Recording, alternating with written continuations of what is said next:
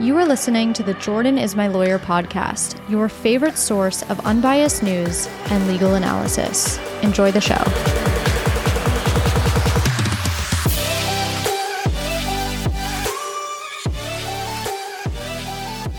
Welcome back to the Jordan is My Lawyer podcast. Happy Friday. I'm ready for the weekend. I hope you're ready for the weekend. But before we get into the weekend, let's go over some stories. The first thing I want to do is update you on some news out of Israel and Gaza. The next thing I want to do is go over some quick hitters. So, five or six stories in the news, just touch on them really quickly so you're in the loop. Then I want to talk about some congressional activity, specifically the House formalizing the impeachment inquiry into President Biden, what that means, why they even formalized the inquiry, all that stuff, and also the National Defense Authorization Act that just passed the House and the Senate. Then I want to talk about the Supreme Court, specifically two cases that they agreed to hear, one being the abortion pill case, mifepristone, and another case dealing with January 6th and a law that a lot of the criminal defendants were charged with. Finally, I will get into Not Everything is Bad, which is my favorite segment. That's where I tell you the good news so you can go into this weekend feeling a little bit lighter. Before we get into today's stories, let me remind you, as I always do, if you like what you hear today and you haven't already, please go ahead and leave me a review on whatever platform you listen. And finally, yes, I am a lawyer. No, I am not your lawyer. So without further ado, let's get into today's stories.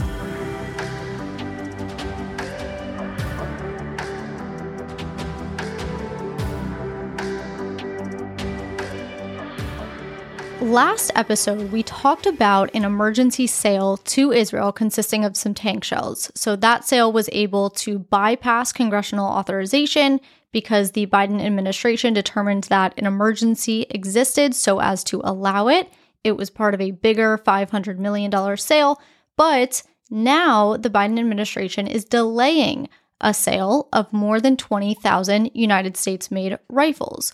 Why? Why would we send tank shells on an emergency basis but delay rifles? The answer lies in the fact that tank shells are specific to military use, right? The, they're used by the actual military, whereas rifles can end up in the wrong hands.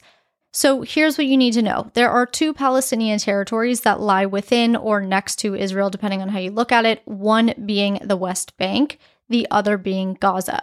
In the West Bank, there are some Israeli settlers. Now, Palestinians will tell you that these Israeli settlers are illegal, they shouldn't be there, but nonetheless, the Israeli settlers and the Palestinians in the West Bank do not get along. And this violence has only gotten worse since October 7th. So, the main concern from the Biden administration is that these rifles that would be sold to Israel don't end up in the hands of the Israeli settlers and are, you know, be used against the Palestinians whom they share the West Bank with. A former United States official familiar with this sale said, quote, some members of Congress reached out to the administration to demand they obtain assurances from Israel that the firearms will not go to settlers. The administration has been engaged with Israel in trying to get satisfactory assurances in that regard prior to formally notifying it. End quote. So perhaps if the administration is able to get the assurances that they need, whatever that looks like, then the sale can proceed. But for now, it has been delayed. Now, as to the death toll, as of Thursday, the spokesperson of the health ministry in Gaza said that the death toll had risen to 18,787, whereas the death toll in Israel stands at about 1,147. Now, a couple of pieces of news here at home that pertain to Israel and Gaza. One being that activists from a Jewish group blocked a Los Angeles highway during Wednesday morning's rush hour, calling for a ceasefire. You may have seen some pictures from that. Basically, they lined up along the highway so that no cars could pass and held up signs calling for a ceasefire. Secondly, earlier this week, President Biden warned Israel that it risked losing international support over its quote unquote indiscriminate bombing of civilians in Gaza. Specifically, he was speaking to Democratic donors in Washington, and he said that Israel has most of the world supporting it, but, quote, they're starting to lose that support by the indiscriminate bombing that takes place, end quote. The day before that fundraiser, Netanyahu, who is the prime minister of Israel, acknowledged that him and President Biden do have disagreements about the future, saying, quote, yes, there is disagreement about the day after Hamas, and I hope that we will reach agreement here as well. That disagreement is in reference to the Biden administration supporting the idea of the Palestinian Authority rather than Hamas governing Gaza once the war is over, whereas Netanyahu does not agree.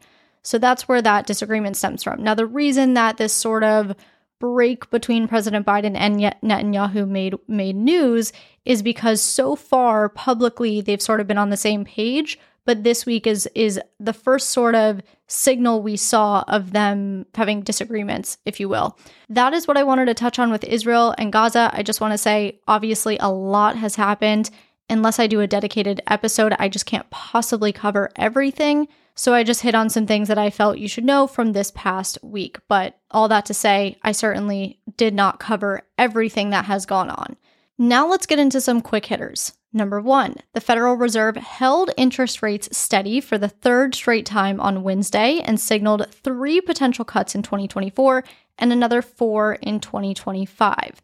The decision to keep these rates steady was the Fed's final policy decision of the year, and it actually led to the Dow closing at a record high on Wednesday of just over 37,000 points. The Fed chair, Jerome Powell, said during this announcement that he is confident the economy isn't currently in a recession, but, quote, there's always a possibility that there will be a recession in the next year, end quote. Number two, New York removes medical debt from credit reports. The governor of New York signed a bill into law on Wednesday that takes unpaid medical debt off of New Yorkers' credit reports. New York was actually the second state to do this, Colorado being the first. This new law takes effect immediately, and it essentially prohibits credit agencies from collecting information about or reporting medical debt.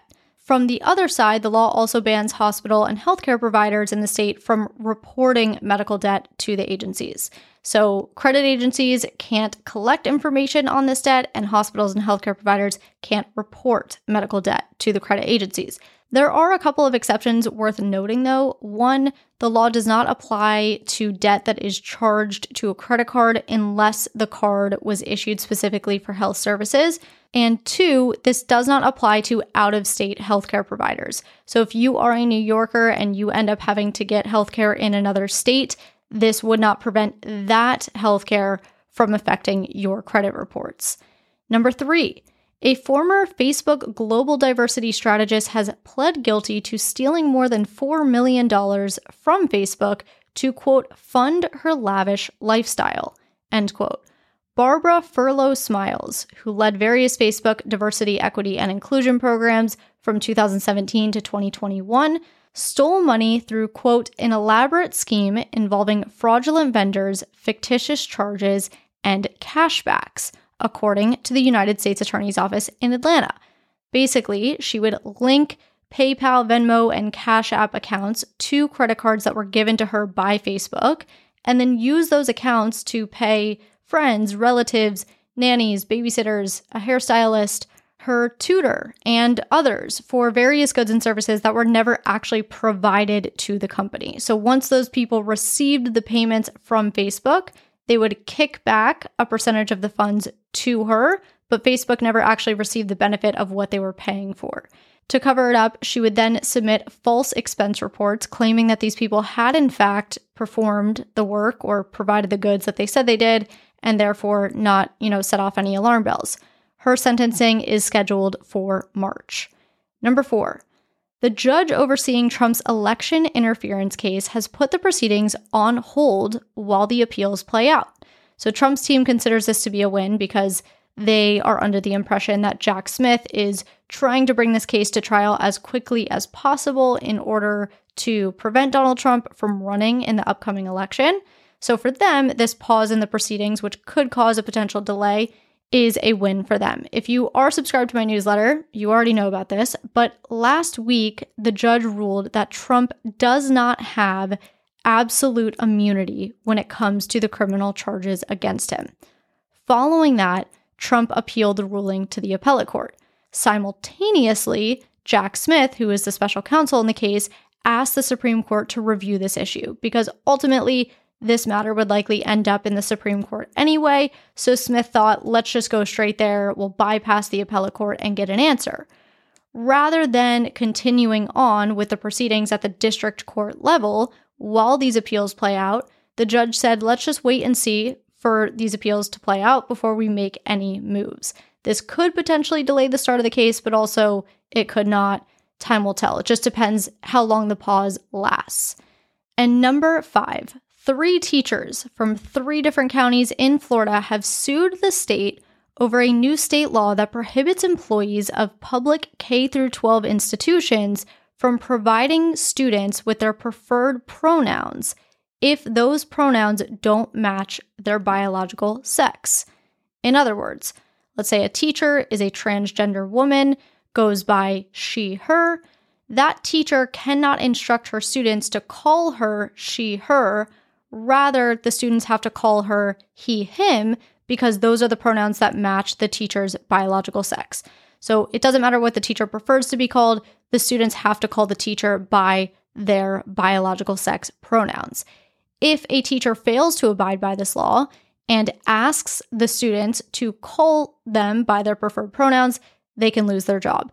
So the teachers argue that this law violates Title VII of the Civil Rights Act, the Equal Protection Clause of the 14th Amendment, Title IX of the Education Amendments of 1972, as well as the Free Speech Clause of the First Amendment. Specifically, what the lawsuit says is this the new law, quote, discriminates against transgender and non binary public school employees and contractors on the basis of sex by prohibiting them from using the titles and pronouns that express who they are. The law requires the teachers to, quote, shed their titles and pronouns at the schoolhouse gate because they are not the titles and pronouns that Florida prefers for the sex it deems them to be.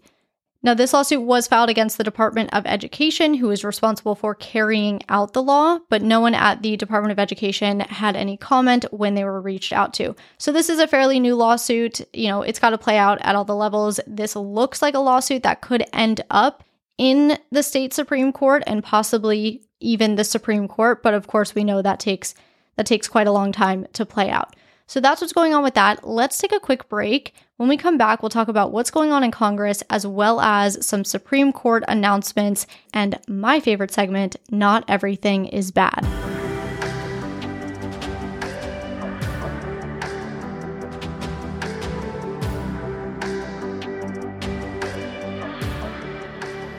The House passed a vote to formalize the impeachment inquiry into President Biden on Wednesday. This vote was along party lines, 221 to 212.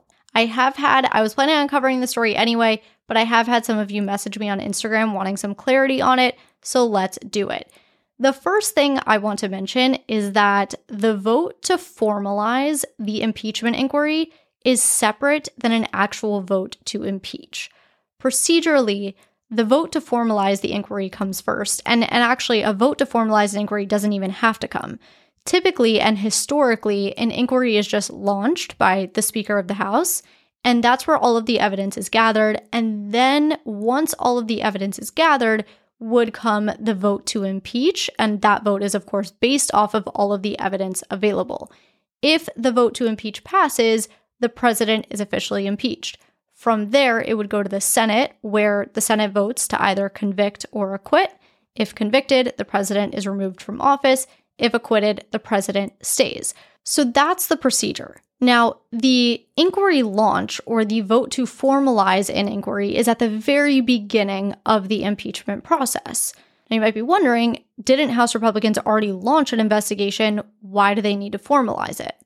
Well, for one, there's there's a bit of confusion and and this has all really happened in the last 5 years, maybe less. So for one, nothing in the constitution requires a vote to formalize an inquiry. Because of that, it has been argued by legal experts whether a vote is required. In the past, and as I said, historically speaking, the Speaker of the House themselves would declare a launch of what would be considered an impeachment inquiry, and that was that. That's when all the evidence would start to be gathered. But then in 2019, when Speaker Pelosi was the Speaker of the House and President Trump was president, Speaker Pelosi announced the launch of an investigation into Donald Trump. There was not a vote on the launch, she just announced that there would be an impeachment inquiry. And at the time, the Trump administration argued that this launch was invalid because no vote was had. And in 2020, the Office of the Legal Counsel in the Trump administration's DOJ released this opinion that said that impeachment inquiries by the House are invalid unless a formal vote has been held to authorize it.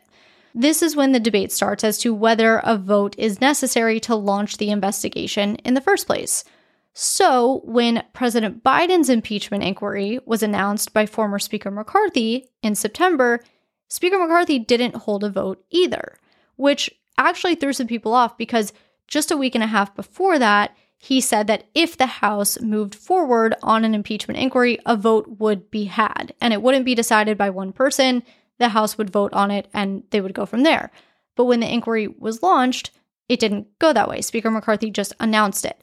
So, actually, when the inquiry was launched, a reporter said to McCarthy that he was quote unquote confused given McCarthy's previous statement about there being a vote. And McCarthy actually responded, quote, Sorry you're confused. Were you confused when Nancy Pelosi did it? End quote. So if you're confused, you are certainly not alone. This has never really been entirely clear. But to put this as simply as possible, the House makes the rules. The House does what it wants. They govern their own chamber. Because the Constitution doesn't have any rules as to how they handle impeachments, they are free to make their own rules. Similarly, when we saw uh, former Speaker McCarthy get removed and Speaker Johnson ultimately took over, but it took a very long time, the House, the Constitution also doesn't govern that either. So in that situation, the House was governing their own chamber as to what to do. You know, could Patrick McHenry, who was the Speaker pro tempore, could his powers be extended? That was something the House would have had to vote on themselves. So we see this in certain cases where if the Constitution is not clear, the House can make their own rules. Naturally, if the House can do what it wants, the question becomes okay, so if the House says that a vote isn't necessary and they subsequently launched an inquiry without a vote, why would they vote now? Well, according to House Republicans, a formal vote will give them more subpoena power. So the House has already received around 40,000 pages of subpoenaed bank records, as well as hours of testimony from various witnesses, but there hasn't yet been hard enough proof to impeach President Biden of profiting from his son's business dealings while he was vice president. Because of that, House Republicans want more, right? They want more testimony for the Biden family. They want more records. They need to find that proof that will get them the votes they need to impeach him. So they subpoenaed those things. They subpoenaed the testimony from the Biden family, they subpoenaed more records.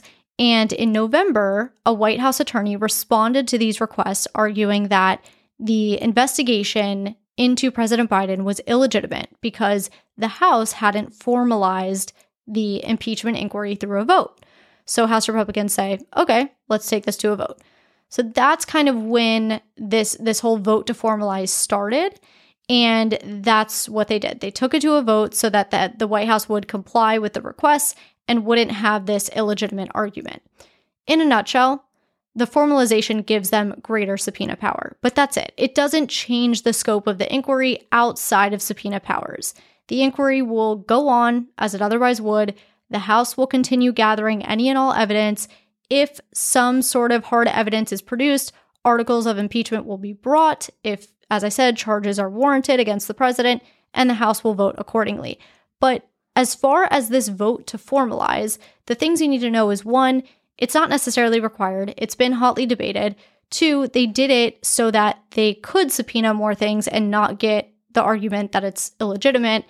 And and three, I guess, would be formalizing this inquiry doesn't really change things outside of they have greater subpoena power. So that's that's what you need to know about that. Let's move on to the National Defense Authorization Act. Both the House and the Senate approved the National Defense Authorization Act for fiscal year 2024. What this means is that this $886.3 billion bill will now go to the president to be signed into law. A couple things I want to mention right off the bat this is an annual bill, so every fiscal year there is a new National Defense Authorization Act approved, and it basically lays out the format for how the Department of Defense can spend their money. It doesn't necessarily allocate the funding for everything, but it gives them sort of a guideline. One other thing I want to mention is that the House and the Senate both draft up their own versions and then they come together and negotiate on a final version. And that final version is what we are talking about now.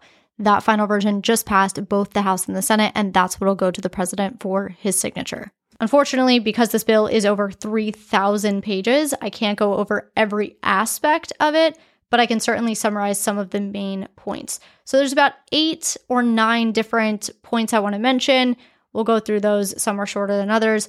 First one being that this package authorizes 28 billion more in defense spending than the previous year. So that would that would be equal to about a 3% increase from last fiscal year. Second thing is that this package provides a 5.2 increase in service member basic pay as well as a monthly bonus for junior enlisted members. This is actually the biggest raise for service members in about 20 years. There's also some other bonuses thrown in there to help service members better afford housing and help low income, you know, service members with their families, things like that. The third thing along similar lines, there's money in there for new family housing, child care centers, as well as new barracks and renovations to old barracks. Number four, it authorizes the Department of Defense to fund clinical trials using psychedelic substances and cannabis to treat PTSD and traumatic brain injuries.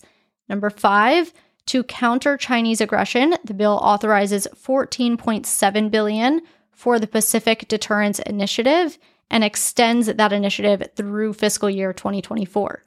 Number 6, the package prohibits funding for the teaching, training, or promotion of critical race theory in the military and includes a parent bill of rights. This basically gives parents of children that are enrolled in Department of Defense schools the right to review the curriculum, meet with teachers, provide consent before medical screenings, review books, instructional materials, things like that. Number seven, the bill requires the Defense Secretary to inform the 8,000 service members who were discharged for not receiving the COVID 19 vaccine of the process they can follow to be reinstated. It also mandates that any lapse in service because of this type of discharge will not affect future promotions.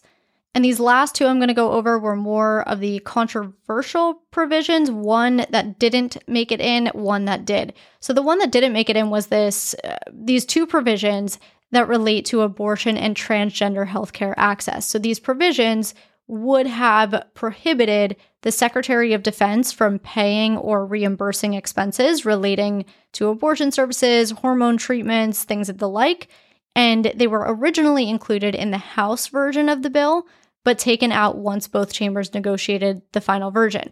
And the other more controversial provision that did make it in was a short term extension through April of a law that allows warrantless surveillance of foreign nationals.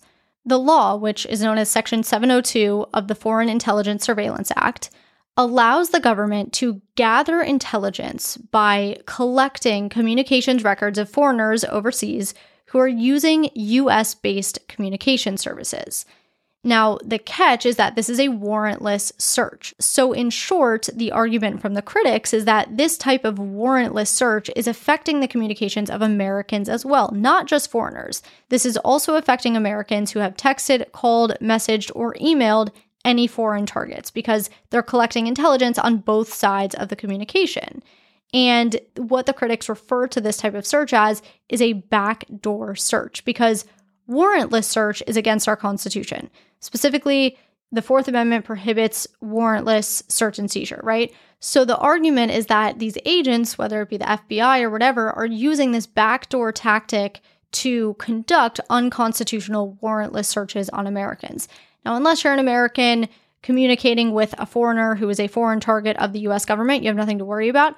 But nonetheless, you know, there are Americans who are entitled to the Constitution that are essentially being searched without a warrant because they're communicating with foreigners. Proponents of this law say the law is necessary to protect national security and that, you know, these agents need to be able to collect intelligence without a warrant because it protects our country. So that's the controversial Section 702 of the Foreign Intelligence Surveillance Act. Again, it was allowed in, it was extended through April. Speaker Johnson did make mention of this. He said this just kind of gives us more time to overhaul the program, overhaul what Section 702 is all about. So potentially we see in the next five months or whatever it is, they're working to kind of change Section 702. Who knows? But all this to say, it was included in the National Defense Authorization Act. Again, there is so much more to this 3,000 page bill, but those bullet points at least give you an idea, right? House Republicans were disappointed at the final result because they had to drop a lot of their suggested provisions. But House Armed Chair Services Mike Rogers, who is a Republican, he said it well when he said, quote, I'll be the first to admit I'm disappointed we didn't get all the priorities we wanted. But you know what? The Senate is pretty disappointed they didn't get the priorities they wanted either. It takes compromise to move legislation in a divided government, and this bill is a good compromise. It's laser focused on deterring our adversaries, especially China. End quote. Moving on to the Supreme Court. On Wednesday, the Supreme Court re- released some orders telling us what cases they have accepted, which, in other words, which cases they decided they will hear and which cases they denied and will not hear. So we got two cases on Wednesday that they did agree to hear that have made the news. The first one surrounds an abortion pill. So, this will be the first time the Supreme Court weighs in on abortion since their decision in Dobbs last summer, which overturned Roe v. Wade. Let's give a little background. Number one, mifepristone is a commonly used abortion medication. It is taken in conjunction with another pill as well. But basically, you take these these pills and you can have a medically induced abortion by way of taking the, the medicine. So, a group called the Alliance for Hippocratic Medicine brought a lawsuit against not only the maker of mifepristone, but also the FDA. Basically, what the Alliance said was that the FDA improperly approved a change in the conditions of use for mifepristone in 2016 and 2021. Specifically, in 2016, the gestational period in which mifepristone could be taken was increased from 7 to 10 weeks. Then in 2021, mifepristone was allowed to be dispensed in the mail. It no longer had to be dispensed in person. So the alliance said that these actions were improper, they need to be rolled back. Once these lawsuits were filed by Alliance, a group of doctors and medical groups challenged the FDA's original approval of mifepristone back in 2000. All of these lawsuits were consolidated, and a district court judge in Texas ruled that the FDA had, in fact, improperly approved mifepristone back in 2000, and therefore the FDA approval should be revoked entirely. Meanwhile, in a different court in Washington state, literally within minutes of the Texas ruling, the judge in Washington state ruled the opposite. It, it was a separate case, coincidentally, and the, the judge in Washington state held that the FDA rules must remain in place. In other words, the drug can be taken up to 10 weeks and can be dispensed through the mail. So you have these two conflicting rulings, and the Texas case gets appealed. On appeal, the appellate court says, okay, look, we're not going to revoke FDA approval entirely. That was too long ago. The challengers are too late. You know, this was 23 years ago, but we are going to roll back the 2016 and 2021 changes. Therefore, mifepristone can't be taken after seven weeks and it can't be dispensed through the mail. It has to be dispensed in person. So from here, the Biden administration and the maker of mifepristone appeal to the Supreme Court. And that is what the Supreme Court will weigh in on. Were the 2016 and 2021 changes to mifepristone permissible? Can mifepristone be taken at 10 weeks? Can it be dispensed in the mail? And furthermore, can the Alliance for Hippocratic Medicine even bring this challenge at all? Do they have standing to challenge the FDA's changes? Now, one thing I do want to note before we move on to the next next case is that the justices declined to hear the appeal from the doctors and medical groups that were challenging the original 2000 approval. So the appellate court decision on that issue will stand, which means that the FDA approval cannot be revoked. The FDA approval back in 2000 was fine, and that won't be affected. So this issue will focus solely on the 2016 and 2021 updates. And it'll likely be argued in early 2024. The decision will come out sometime towards the end of the term, likely the end of June, beginning of July. It could always come out sooner, but as I've said before, the more controversial decisions are always released at the very end of the term. And I imagine this will be a pretty controversial decision, regardless of which way it goes, just because abortion is one of those topics. Next case I want to talk to you about. Actually, the only other case I want to talk to you about is Fisher versus the United States. Joseph Fisher is a man who entered the Capitol building on January 6th and brought this lawsuit after being charged under multiple laws, but one in particular that makes it a crime to corruptly obstruct, influence, or impede any official proceeding. Now, that law is what Donald Trump had a charge brought under. 325 other people had charges brought under this same law. So, this is an important law for that reason, and I'll get into that more in a little bit. But basically, Joseph Fischer asked the district court to dismiss that charge because what he says is that law, which was enacted in the wake of the Enron collapse, was only intended to apply to evidence tampering that obstructs an official proceeding. It was not intended to apply to entering the Capitol building. The district court agrees, and the United States appeals it to the United States Court of Appeals for the District of Columbia Circuit. The Court of Appeals reverses the district court decision and reinstates Fischer's charges.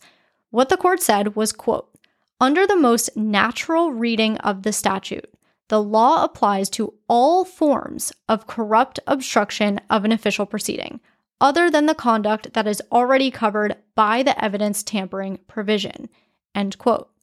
Now, on the flip side of that, there was a dissenting opinion from one judge on the appellate bench that said the court's interpretation would render it, quote, improbably broad and unconstitutional in many of its applications, end quote. So Fischer takes this to the Supreme Court. He says, hey guys, I need you to determine this issue. And the Supreme Court agreed to hear the case. Now, the reason that this is news, like I said, is because Donald Trump was charged under this law as well, and 325 other people. And just a few days ago, we saw that special counsel Jack Smith asked the Supreme Court to determine the issue of Trump's absolute immunity, presidential immunity. So let's say hypothetically, even if the Supreme Court rules that Donald Trump is not immune from prosecution, he does not have absolute immunity. If the Supreme Court rules that this law is unconstitutional, or applied improperly, Trump could have his charges under this particular law dismissed. That doesn't mean all of his charges would be dismissed, but it would definitely impact his charge under this particular law. Now, the Supreme Court didn't say anything about Trump specifically when they agreed to take up this case, but the case would obviously have implications on Trump's election interference case. Now, another potential implication that this could have is that Donald Trump's attorneys could now argue that the start of the election interference case should be delayed because the Supreme Court took up this issue and it could affect, you know, Trump's case.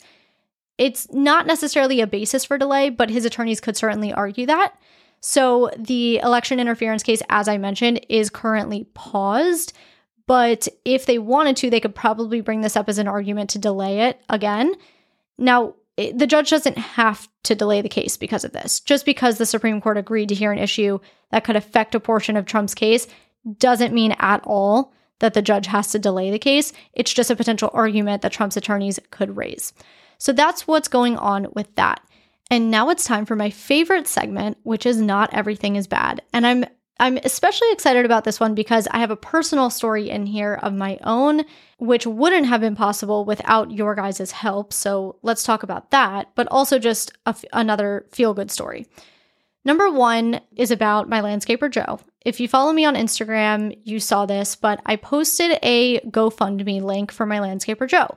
My landscaper Joe is the hardest working man, one of the hardest working men I know. He's also the sweetest, kindest, just, he's amazing. Uh, he had a battle with cancer. I didn't include that in my GoFundMe because it's not necessarily relevant to what's going on. But anyway, he came to my house the other day to to do my landscaping and he was apologizing because he didn't have any of his tools. And he was explaining to us how all of his tools got stolen. So he was working on another house and he was in the backyard. And when he came back to his truck, every single tool got stolen. And he only had the one that he was using at the time when he was in the backyard.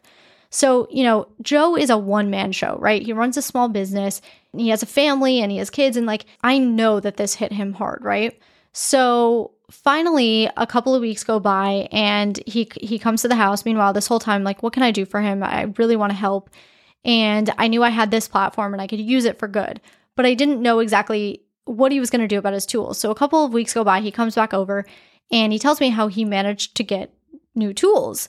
And he tells me he had to spend $3,200 on all of these tools. And he showed me the tools I could see they were new.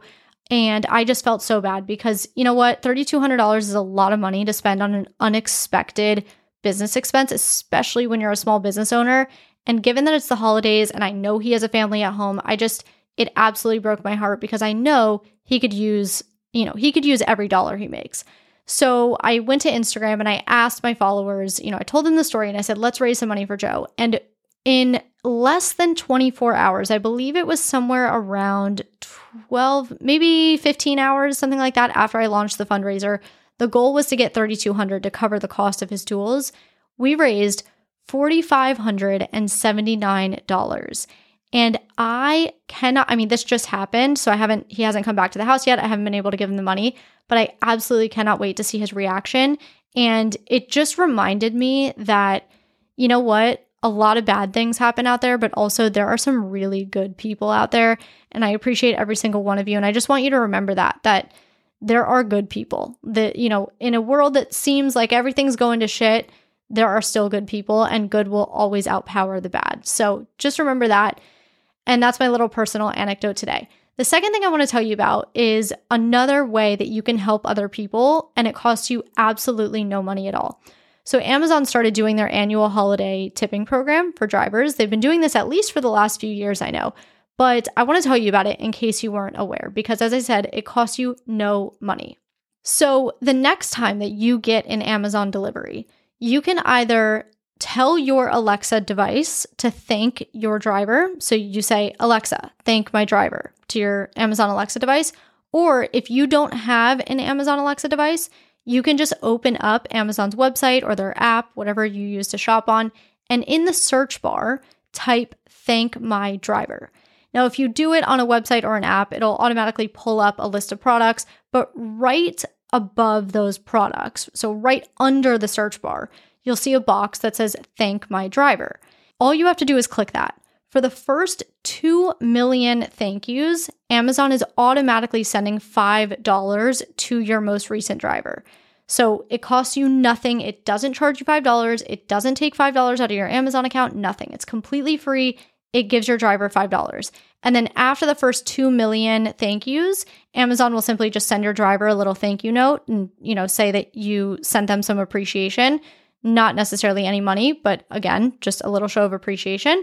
Uh, it's the little things we can do. So even that is great. But that is a very easy way for you this holiday season to just give back without it literally costing you anything. So again, next time you get an Amazon delivery, you either say, Alexa, thank my driver, or just type in your Amazon app, thank my driver, and click on that thank my driver button, and automatically it'll go to your driver. So that's just something else you can do this holiday season. Thank you so much for being here. I hope you have a great weekend and I cannot wait to talk to you on Tuesday.